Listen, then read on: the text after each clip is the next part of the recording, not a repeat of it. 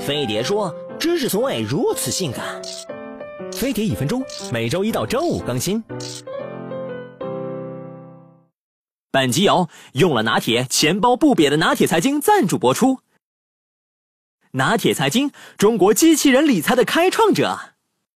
每个月交了那么多钱换来的社保卡，却不知道有啥用。别急，哥来告诉你。毕业之后，只要你的社保交够了三个月，就有资格拿到自己的社会保障卡。有的公司会帮员工领，有的需要自己带着身份证到所在社区的社保中心领取。社保卡分为医保、银行两个账户，都可以用来看病买药。不同的是，医保账户可以直接刷卡，而银行账户需要去银行激活存钱后才能使用。除了看病买药、申请失业金、办理养老保险、领取生育保险金和工伤保险金，以及查询医保。账户余额通通都离不开社会保障卡，社保密码或社保卡不小心丢失，拨打幺二三三三就能进行密码修改和申请补办。补办期间还可以办一张临时卡应急，但它只用于看病买药和医疗保险费用结算。换了公司或城市也不用着急，带着身份证和离职证明到社保局打印参保缴费凭证，申请社保转移就行了。听说公积金可以用来交房租，却不知道怎么申请。关注飞碟说官方微信并发送公积金，一分钟教你用公积金交房租。欢迎订阅飞碟说官方频道，并扫码关注非得说微博、微信，有知识保障我们的权益。